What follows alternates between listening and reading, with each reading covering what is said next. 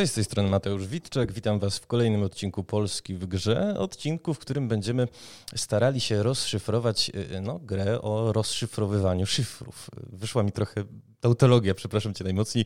Przepięknie. Y, moją gościnią jest dzisiaj Magdalena Hajduk z Instytutu Pamięci Narodowej. Dzień dobry, dzień dobry, dzień dobry wszystkim. E, Instytut zapowiedział właśnie, i dlatego się spotykamy, grę szyfrów. I pozwolę sobie przytoczyć z konferencji słowa prezesa IPN doktora Karola Nawrockiego. Chciałbym, żeby Instytut Pamięci Narodowej stał się też Instytutem Przyszłości Narodowej, który w oparciu o wiedzę historyczną będzie kształtował kolejne pokolenia Polaków. Celem IPN jest pielęgnowanie pamięci o wieku nieprawości i dwóch totalitaryzmach niemieckim nazizmie i sowieckim komunizmie. Biuro Nowych Technologii ma realizować tę misję w nowej odsłonie poprzez edukację za pomocą nowych narzędzi. Magda, czy coś do dodania? Ja dodałabym tylko, że e, w zasadzie jest to dla nas takie e, pole y, zagadka. Nie wiemy, jak to, e, jak, to, jak to wyjdzie, jak e, pokolenie Z, jak generacja Z odbierze e, nasz zamysł w ogóle rozpoczęcia pracy nad wykorzystaniem nowych technologii w biurze, w biurze Nowych Technologii, które zostało powołane w Instytucie Pamięci Narodowej ale dlatego też pomysł na prapremierę i na badania. Mhm. Badania, które zostały przeprowadzone w Reducie Banku Polskiego przez e, dwa dni e, na grupie e, licealistów.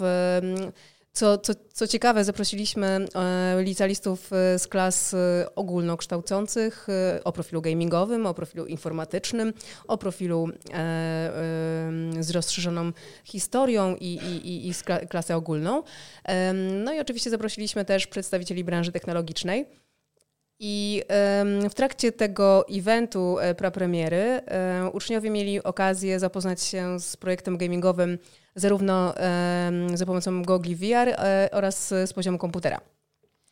I po, po projekcji oczywiście zadawaliśmy różne pytania za pomocą interaktywnego quizu, który był osadzony na ekranach dotykowych, a InFuture Institute, który pomaga nam przygotować raport edukacji przyszłości w obszarze historii, Wykonywał badania pogłębione i jakościowe w trakcie tych dwóch dni, było intensywnie. Ale już po tych dwóch dniach mieliśmy jakieś pierwsze wnioski, które z jednej strony e, e, były zaskakujące, dlatego że doprowadziły do takiego niesamowitego momentu, kiedy e, branża technologiczna, profesorowie historii oraz młodzież licealna i nauczyciele zaczęli ze sobą rozmawiać. I ten moment był warty e, czekania tych e, kilku miesięcy intensywnej pracy nad, e, nad niejako transformacją nie tylko taką cyfrową tego projektu edukacyjnego, ale również też trzeba przyznać, że transformacja też to jest wewnątrz, tak? bo to są nowe projekty wymagające, trudne, jeszcze nie było takich doświadczeń wcześniej, więc wszystkie procedury są, są, są do, do przygotowania, więc tak sobie pomyślałam po tych dwóch dniach, że naprawdę dla tej dyskusji, która się zaczęła toczyć, e, było warto. E, zaskakujące było to, że licealiści e, zupełnie inaczej postrzegają projekty gamingowe w obszarze historii ci, którzy są na przykład w klasie o profilu gamingowym, informatycznym, a, a inaczej ci, którzy są w klasie z rozszerzoną historią, gdzie nawet pojawiły się pytania o granice, etykę, jak jak nauczyciele zadawali pytania, czy chcieliby uczniowie, żeby wykorzystywali nauczyciele takie projekty gamingowe e, zamiast egzaminu na przykład, no to oczywiście było, było pozytywne e, zaskoczenie, że w ogóle można by było to, to kiedyś zrobić. E, także Odpowiadając na pytanie, czy jest coś do dokończenia do tego, co przeczytał Pan, Panie redaktorze, o czym wspominał prezes IPN-u dr Karol Nawrocki, to ja dodam tylko, że jest na pewno y, zagadka, w jaki sposób i w którym kierunku to pójdzie. Na pewno jest to jakaś nisza, jeśli chodzi o e, projekty realizowane przez Instytut i na pewno też jakaś nisza, jeśli chodzi w ogóle o e, projekty gamingowe, które mają w zamyśle e, edukację w obszarze historii. Tak? To, to nie jest strzelanka, to jest, można mhm. powiedzieć, skradanka, ale która przywołuje historię wojny polsko-bolszewickiej, która ma na celu rozpowszechnienie wiedzy na temat e, kryptologii i polskich bohaterów kryptologii, a z drugiej strony my naprawdę oczekujemy, że e, to będzie taki bodziec dla, dla młodych, żeby dowiedzieli się więcej na temat kryptologów. A to dlaczego? Dlatego, że robiliśmy badania, w których wynikało, że młodzieży brakuje autorytetów. No i prawda jest taka, że awatary o supermocach, które trzeba dopisywać do nich i wymyślać, e, niekoniecznie, e, no akurat mówię, no tutaj w obszarze historii my nie musimy dopisywać tutaj żadnych supermocy, bo ci ludzie naprawdę byli bohaterami i e, mieli takie mocy, że brakowałoby pewnie gwiazdek, które tam można by było dodać animowanych. I, i, i naszym celem jest rozpowszechnienie tego, tych, tej, tej wiedzy też właściwie po to, żeby tą lukę E, taką socjalną, która wynika z, z, z no też z pandemii na pewno po części i na pewno też e, mm, właśnie ze względu na to, że troszeczkę żyjemy i młodzież też trochę żyje w bańce informacyjnej, nie, do, nie dochodzą do nich pewne treści. I wydaje mi się, że to jest ostatni moment, kiedy my możemy z tą ofertą po prostu um, się otworzyć na młode pokolenie. Rosja zamierza przeznaczyć 7 miliardów rubli na tak zwane gry patriotyczne opiewające e, e, bohaterstwo wysokich rangą oficerów podczas, jak to się w Rosji mówi, Wielkiej Wojny Ojczyźnianej. E, no i tutaj rodzi się pytanie, czy właściwie no, pytanie o pewną granicę, to znaczy w jaki sposób instytucje, jakby nie było państwa, mogą czy powinny tworzyć gry wideo, które z jednej strony będą niosły edukacyjny walor, będą atrakcyjne dla młodego pokolenia, ale nie będą w sobie miały nachalnej propagandy. Czytałam dzisiaj o tym. Przepraszam. Czytałam dzisiaj o tym również, e, o tej kwocie. E, nie, no, wydaje mi się, że my akurat mamy tak e, piękną historię, a i tak nasza misja edukacyjna akurat w IPN jest taka, a nie inna, że w zasadzie jeżeli chodzi o środki, którymi, którymi chcemy przekazać tą, tą misję, to już, jest, e, to już jest codzienność, to nie jest nic takiego, tak? To są naturalne środki przekazu dla młodych ludzi, więc e, nie jest to żadna propaganda, tylko rozpowszechnianie wiedzy na temat historii e, kraju naszych, naszych, naszego młodego pokolenia. W zasadzie jak mamy w inny sposób ich zatrzymać w naszym kraju, jeśli oni tego kraju nie pokochają, jeżeli mhm. nie uaktywujemy u nich takiego genu miłości do Polski. Bardzo mało mamy takich możliwości, żeby się dowiedzieć więcej na temat historii w kontekście e, właśnie takich bodźców superbohaterów, tak? Chociażby e, no, inaczej postrzegają e, zainteresowanie polską historią dziewczyny, tak? Inaczej chłopacy, inaczej milenialsi, inaczej pokolenie Z. No u nas jasno z badań wynikało, że te, ten projekt gamingowy będzie właściwie dla pokolenia Z najlepszą formą edukacji. Także wydaje mi się, że kierunek jest dobry, ale tak jak mówię, podchodzimy do tego, przepraszam, rozsądnie.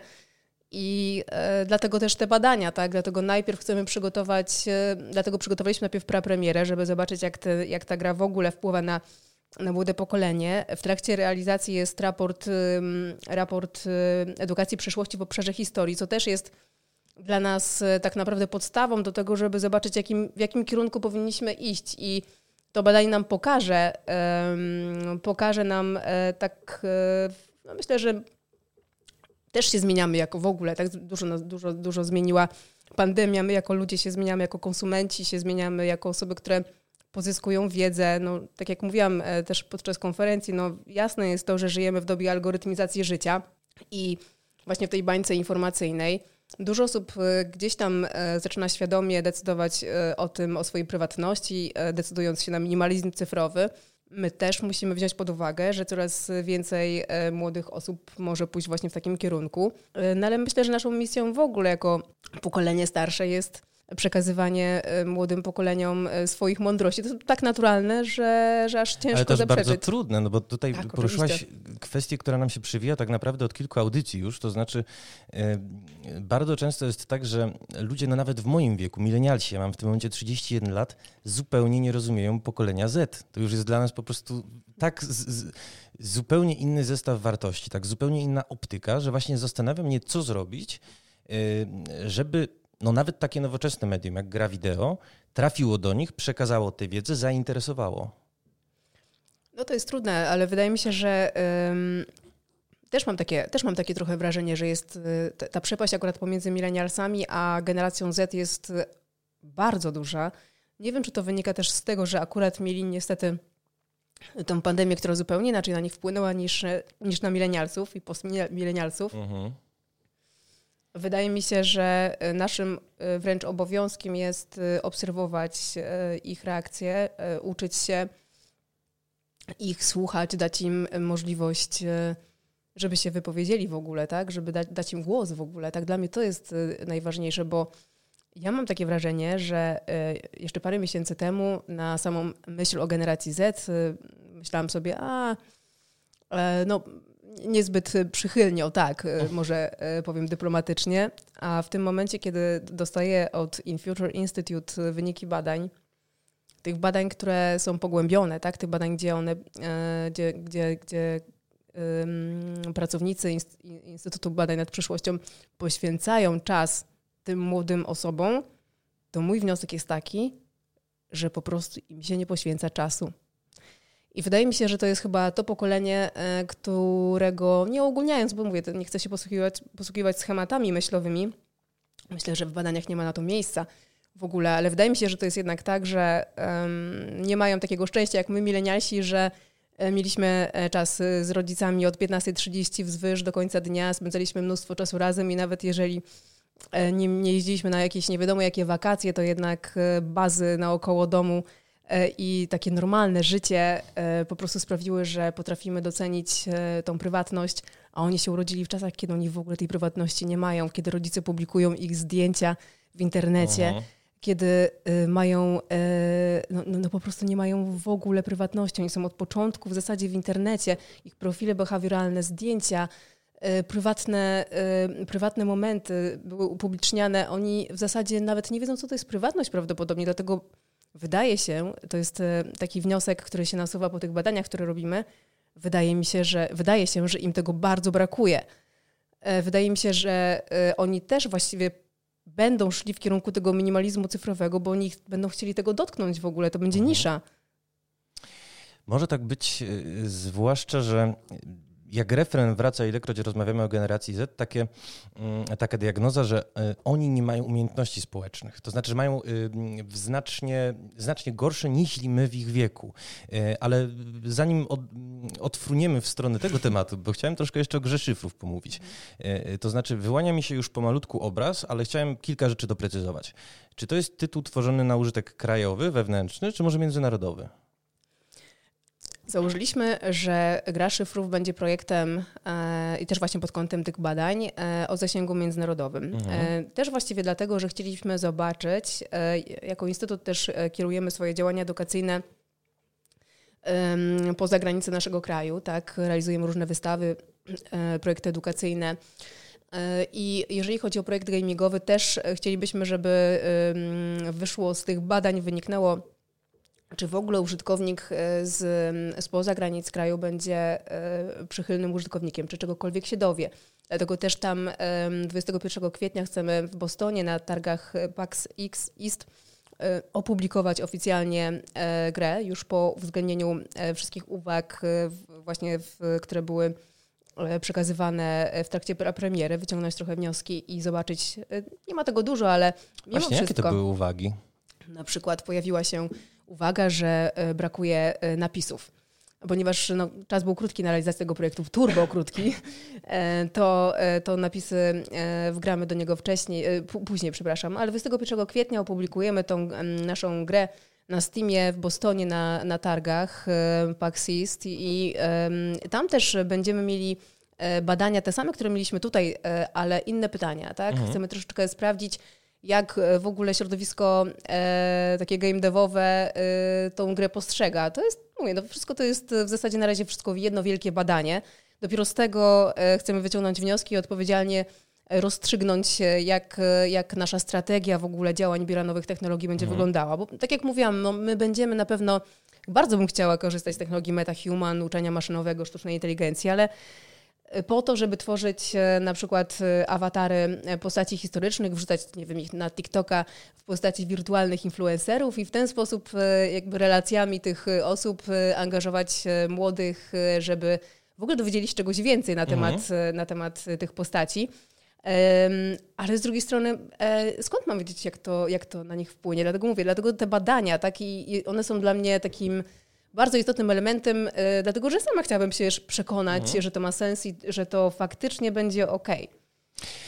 To jest super pomysł i nawet powiem Ci szczerze, nigdy o tym w ten sposób nie myślałem, natomiast wdałbym się w rozmowy z takimi postaciami historycznymi, tylko zastanawiam się nad jednym, bo Ty mi powiedziałaś, y, że Waszym celem jest, y, i może to jest ostatni moment na to, żeby tę miłość do Polski zasiać w generacji Z, ale z drugiej strony y, bardzo wiele postaci historycznych, jakie znamy z kart wielkiej historii, no z Dmowskim na czele, to są postaci kontrowersyjne. I nawet na łonie IPN-u, jeżeli się na przykład pojawia dyskusja o, o majorze Łupaszce, no to przecież to jest dyskusja burzliwa e, i padają e, i określenia bohater, i określenia zbrodniarz. Więc pytanie, czy e, taki cyfrowy awatar nie byłby no, redukcjonistyczny jednak.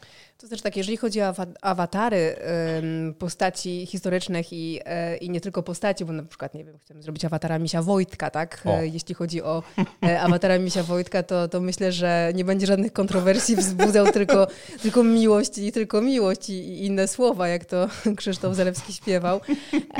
Ale, ale jeśli chodzi o postaci, to wydaje mi się, że to też jest przedmiotem właściwie naszych, e, naszych wyborów. Tak naprawdę nie będziemy tutaj e, z młodymi, z młodymi osobami wkraczać w tak e, głębokie dyskusje na temat historii. Tak, tak naprawdę chcemy, to żeby było jasne, ja nie wierzę w to, że ktoś nauczy się nie wiadomo jakiego obszaru historii za pomocą nowych technologii i dla mnie to jest już teraz, ja nie muszę robić badań. Wydaje mhm. mi się, że jesteśmy w stanie przyswoić jakiś zakres wiedzy, tak samo jak tutaj w grze. Zapamiętamy daty, będziemy wiedzieli, znali nazwiska e, kryptologów polskich e, i e, poznamy naszych bohaterów polskiej historii lepiej, ale to ma być tylko bodziec tak naprawdę, który aktywuje ten gdzieś tam gen, który trzeba aktywować i stymulować tej miłości do Polski, bo właśnie dziewczyny z InFuture Institute podpowiedziały mi jedną rzecz, że on tam jest,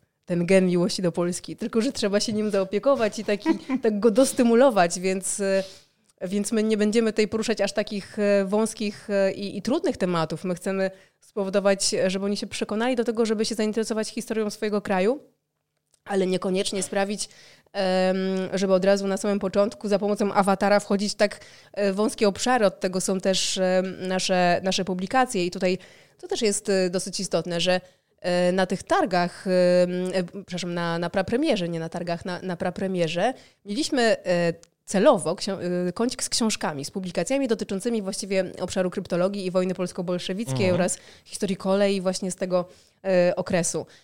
E, I e, zwróciliśmy uwagę na, na, na, na, taką sytuację. Młodzież po tym, jak e, skorzystała z, z projekcji i wirowej i, i właśnie już po, po, po grze na, na, na PC, usiadła sobie koło tych książek na, na fotelach, takich do wypoczynku. No i tak sobie siedzą, siedzą z telefonami oczywiście przyklejonymi do rąk. Trwa to parę minut i, i podchodzi jedna z dziewcząt i podnosi książkę, zaczynają, e, zaczynają oglądać, okazuje się, że to jest jakiś tam komiks, tak? I, e, I mówię, o, zobaczcie, jak fajnie, jak, jakie fajne. No i przekazuje dalej. Nagle się okazuje, że w ogóle kilka osób siedzi z książkami e, i to nie tak, że oni sobie je przejrzeli, mhm. tylko oni naprawdę je ze sobą wzięli. A o to nam chodziło. I książki? Tak, książki taki relikt? Takie prawdziwe książki, hmm, dokładnie, hmm. tak, pięknie oprawione. E, może dlatego. Ale, hmm. y, ale i to jest też taki nasz cel, żeby przekierować tą atencję młodych y, na, na właśnie dlatego mówiłam o tym minimalizmie cyfrowym, że no, to jest takie nasze marzenie, myślę, że moje największe, żeby te bodźce, w, które będą naszymi projektami, za pomocą tych projektów, które chciałabym właśnie e, aktywować, żeby one skierowały e, atencję tych młodych na, na właśnie publikacje. Oczywiście nie o takim wąskim zakresie i obszarze, ale niech to będzie komiks, tak, który na przykład stworzymy albo który już jest. Niech to będą jakieś materiały edukacyjne, y, które pogłębiają ten obszar historii, który na przykład mhm. będziemy aktywować, tak, no to już, to już będzie naprawdę coś, coś wielkiego dla nas. No da się to robić. Doskonale wiemy na przykładzie Powstania Warszawskiego. No przecież mieliśmy i y, Morowe Panny, i Płytę Laocze, i y, no masy komiksów tak naprawdę. Książkę Orbitowskiego. No, niesamowite w ogóle narzędzia popularyzatorskie, ale jak tak opisujesz wasze idee fix, to przychodzi mi do głowy postać, myśmy w ogóle rozmawiali przed audycją, może naszym słuchaczom też powiem, postać Wacława Kolczykowskiego, którego Waterworks, czyli gra o nawadnianiu średniowiecznego grudziądza, no temat bardzo niszowy. Bardzo ciekawy, naprawdę. Ale bardzo ciekawy, tak. 500 tysięcy wejść zanotowała. No i właśnie myśmy z doktorem Kulczykowskim ostatnio mieli okazję zamienić parę słów i on mi powiedział takie właśnie zdanie, które mi utkwiło w pamięci, że E, tutaj ten element edukacyjny, jak się robi grę, wcale niekoniecznie jest na pierwszym miejscu. Ważne jest, żeby to była atrakcyjna rozgrywka i dopiero wtedy można coś przemycać. Co więcej, nie można tego odbiorcy podtopić w informacjach. E, I zresztą no, quasi złośliwie zauważę, bo miałem okazję zagrać w grę Ministerstwa Edukacji Narodowej, e, jeszcze za ministra Piątkowskiego w ogóle zleconą, o papieżu Janie Pawle II. I z całym szacunkiem, bo już nie będę nawet oceniał technicznego wykonania, ale powiem Ci, że po prostu moment, w którym musiałem y, przyporządkować, co papież mówił na którym etapie swojej drugiej pielgrzymki, albo wskazać dzienne daty Światowych Dni Młodzieży, to już było trochę za dużo. I właśnie y, to prowadzi mnie do zapytania, czy gra szyfrów y, będzie chciała mnie jako odbiorcę, no właśnie, przetestować, zrobić mi taki interaktywny test? Nie, widzę, że kręcisz głową, nie będzie nie, chciała. Nie, absolutnie nie. My to tutaj akurat w trakcie prapremiery robiliśmy badania, więc chcieliśmy zobaczyć, e, czy to jest tak. E, oczywiście, że nie będziemy nikogo testować. Jeśli e, któryś z nauczycieli będzie chciał wykorzystać tą grę zamiast na przykład lekcji e, i potem e, skorzystać z tego quizu, jasne, ale na pewno i, i, i w ogóle jak rozmawialiśmy z młodzieżą, to nie by chcieli mieć takie lekcje. Nic by się nie stało, gdyby raz w miesiącu lekcja historii była oparta na projekcie gamingowym, a zamiast egzaminu byłby quiz edukacyjny online, który uczniowie mogą sobie wypełnić, kiedy, e, kiedy nauczyciel im wskaże, wysyłając im link przez Łoneta, czyli inny dzienniczek elektroniczny. Tylko czy to szkoła jest na to gotowa? Wybacz, ci wejdę słowo, -hmm. bo mhm. e, nie tak dawno, bo chyba półtora roku temu, jeśli się nie mylę, to była kampania wyborcza, pamiętam, premier Morawiecki stwierdził, że jest możliwość dopisania This War of Mine do listy lektur obowiązkowych. Rzeczywiście z pompą została ta decyzja ogłoszona, natomiast z tego, co wiem od Eleven Bit Studios, napotyka ona na pewien, po pierwsze, opór administracyjny, a po drugie, nauczyciele bardzo często to są osoby no już ze swoimi przyzwyczajeniami. Po 40, po 50 im się trudno w ogóle odnaleźć w tych nowych narzędziach. Wydaje mi się, że dużo się zmieniło po pandemii. My też e, właśnie e, robiąc badania z InFuture Institute mamy tam e, również rozmowy z nauczycielami. Badania są przeprowadzone właśnie z nauczycielami historii. Jak mhm. się okazuje, jest bardzo duża różnica w ich postrzeganiu materiałów cyfrowych po, tym, po tej naszej pandemii e, COVID-a, czy jak to inni mówią, pandemii samotności. Jest, e, jest bardzo duże zainteresowanie materiałami e, cyfrowymi ze względu na to, że ja myślę, że to jak z każdym procesem automatyzacji. To jest tak, że na początku trzeba się troszeczkę przestawić, napracować, żeby wdrożyć wszystko, żeby potem wyciągać z tego profity. I wydaje mi się, że oni też potrzebowali czasu. Mieli bardzo trudne zadanie zresztą zapanować nad grupami 20-30 osobowymi e, tak nagle z dnia na dzień i absolutnie przekształcić e, wszystko, co do tej pory robili w świat cyfrowy. Mierzyli się w zasadzie z tym samym, co my w, biznesie czy w sektorze publicznym, żeby przełożyć całą swoją ofertę do świata wirtualnego i oni mieli dokładnie to samo, tylko że E, z bardzo niepokorną grupą, e, która, e, która tam nie ma miejsca na, na, na, na to, żeby czekać, tak? Mhm.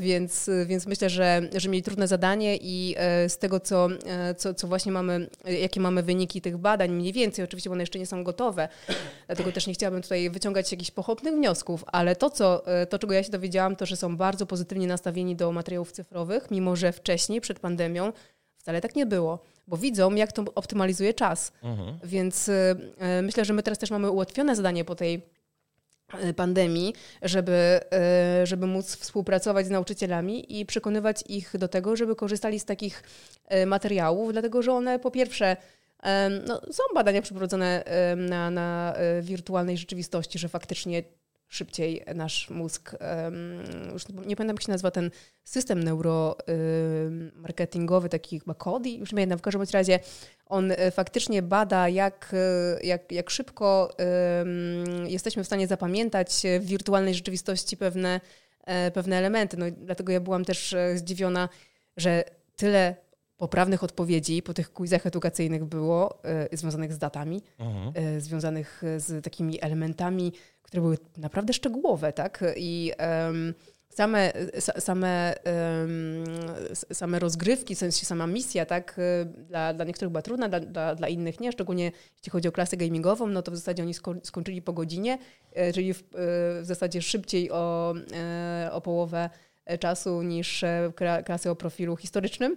Ale pytali się, kiedy będzie kolejna część, tak? A quizy uzupełniali wszyscy powyżej, mniej więcej tak powyżej 90%, przynajmniej mhm. pierwszego dnia, bo drugiego już nie, nie, nie, nie pamiętam. Ale um, wracając do tematu, e, jeśli chodzi o wdrażanie um, tych cyfrowych projektów, wydaje mi się, że to jest tak, zawsze, tak jak zawsze było i um, mimo, że mamy po pandemii ułatwione zadanie, tak, i e, przekonanie nauczycieli do wykorzystania materiałów cyfrowych nie jest trudne, na pewno jest łatwiejsze niż było, tak, to zawsze jest jednak ten element ludzki jeszcze, tak? I tutaj nie wiem, może, dało, może, może to jest pomysł na to, żeby to zrobić systemowo, ale to już nie moje kompetencje i myślę, że też nie Instytut Pamięci Narodowej. Więc to nie, nie, pytanie do mnie. No, państwo to system naczyń połączonych. Myślę, że któryś z ogniw prędzej czy później zadziała. Mam nadzieję. Również taką nadzieję mam. Y, y, natomiast orbitujemy trochę wokół y, tych dwóch klas, które pojawiły się na prapremierze, historycznej i gamingowej. Ty już zasygnalizowałeś, że między mm, nimi były duże różnice w odbiorze gry szyfrów. Czy mogłabyś trochę więcej na ten temat opowiedzieć? tak.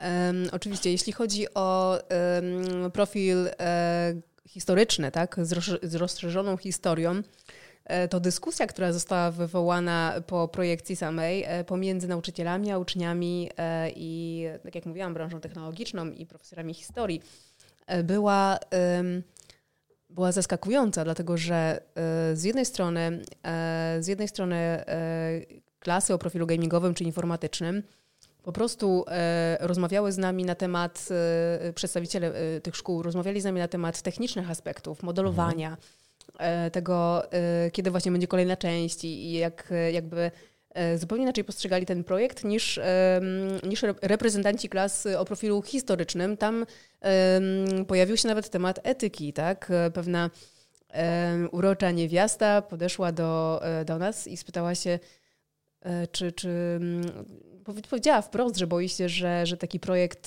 w wirtualnej rzeczywistości zostanie kiedyś zrobiony o Auschwitz i że ona naprawdę nie chciałaby, żeby coś takiego było, e, więc my ją uspokoiliśmy, powiedzieliśmy, że będziemy pilnować Ojej. granic e, i, i, i że właśnie dlatego te projekty, które realizuje Instytut Pamięci Narodowej, e, są merytorycznie akceptowane przez pion merytoryczny, to znaczy to jest naprawdę bardzo ścisła współpraca. E, I ona powiedziała tak, że ten projekt, który teraz miała, miała okazję poznać, to jej się bardzo podobał i bardzo by chciała, żeby takie lekcje były raz na jakiś czas, ale, y, ale e, pojawiło się właśnie te, to pytanie takie o, o te granice i my oczywiście jesteśmy od tego, żeby tych granic pilnować. To znaczy, to jest w zasadzie też dla mnie jasne, że kto inny, jak nie właśnie Instytut Pamięci Narodowej powinien tworzyć takie projekty, tak? Być tym pionem takim merytorycznym we współpracy właśnie z game, z game devem, żeby tych błędów tam nie było, żeby nie było przekroczenia granic. I, i, i tutaj, tak, jak, tak jak na początku mówiłam, naprawdę w trakcie tych dwóch dni prapremiery i tego E, testowania, ten dialog, który powstał i, i, i, no mówię, no to było takie bardzo wartościowe dla nas, bo też e, udało nam się odpowiedzieć na jakieś tam nasze też pytania, wątpliwości e, i, i, i ten dialog z młodymi mimo że właśnie tak jak, mówi, mówi, tak jak rozmawialiśmy, e, z, jednak mimo wszystko zróżnicowana jest ta młodzież, tak? Jeżeli faktycznie to były klasy o profilu ogólnokształcącym, e, czy, czy właśnie historycznym, zupełnie inaczej postrzegają takie projekty, aczkolwiek jeden jest wspólny element. Mhm. Wszyscy potwierdzili, że chcieliby żeby raz na jakiś czas chociaż lekcje były przeprowadzone w ten sposób i że bardzo dużo im się udało zapamiętać i że zainteresowali się obszarem kryptologii co dla nas jest e, w zasadzie potwierdzeniem. Oczywiście mówię na razie, czekam na raport edukacji przyszłości.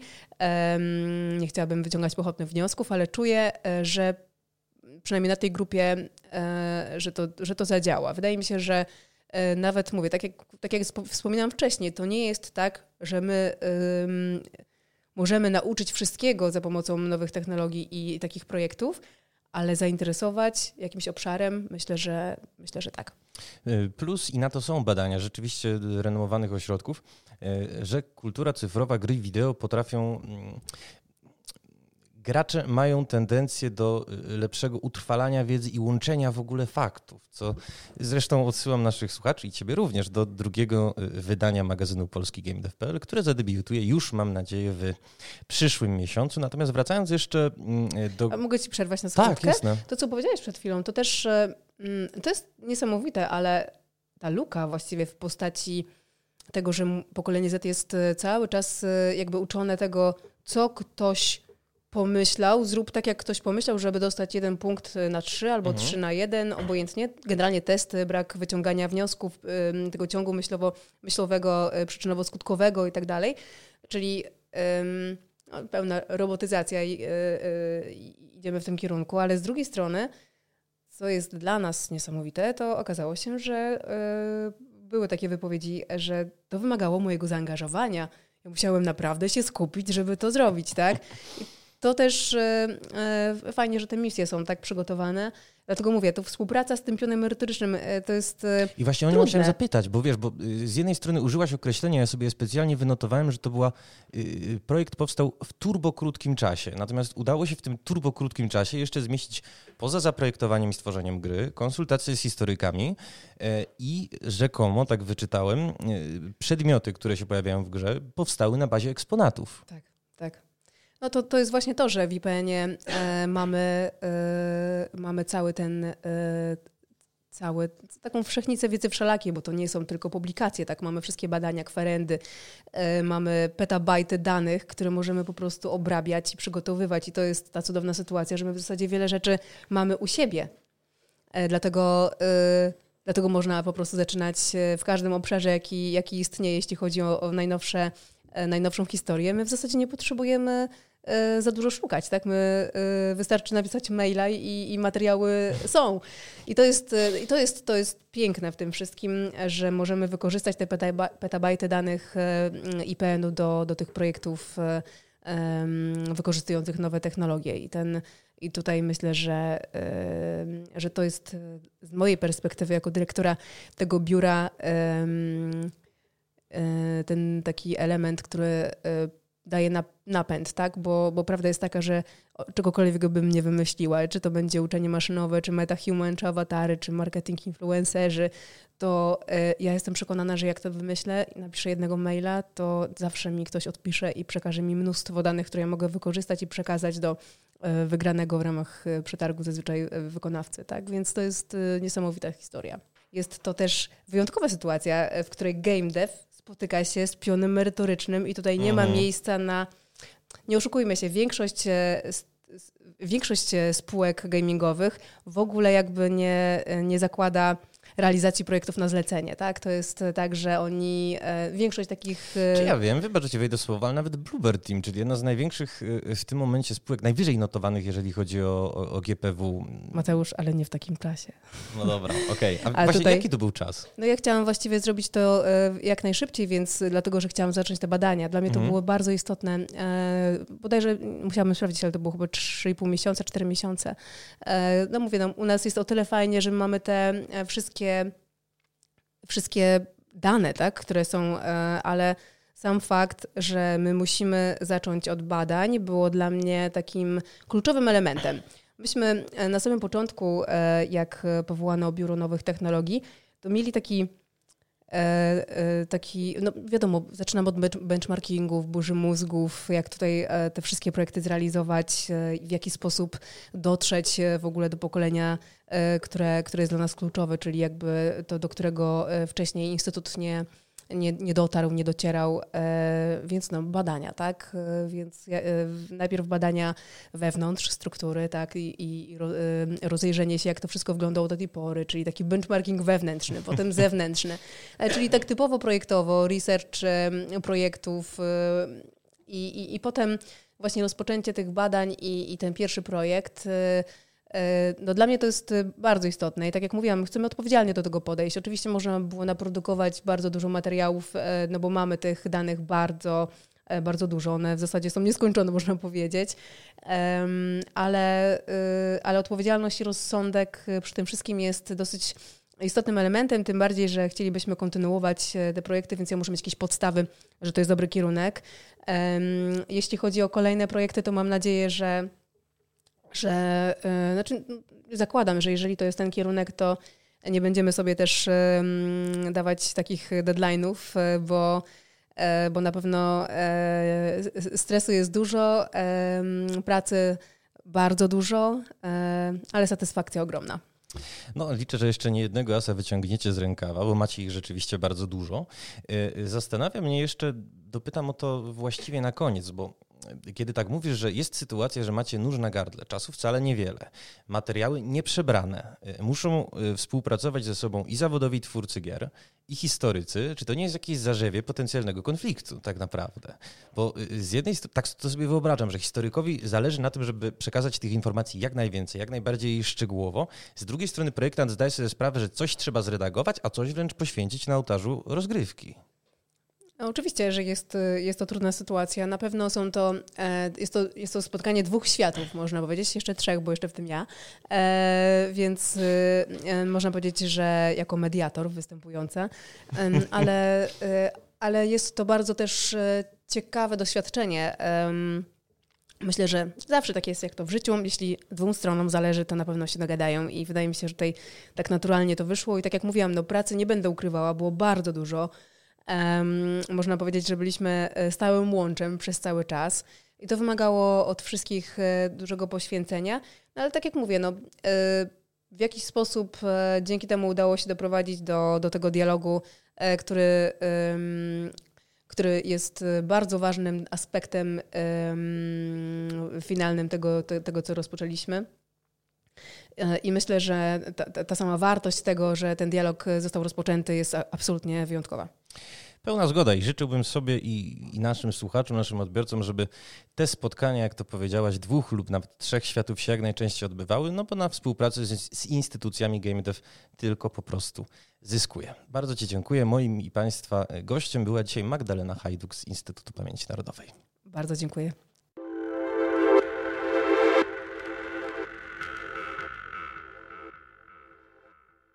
Audycji wysłuchaliście dzięki wsparciu State of Poland i KGHM Polska Miedź.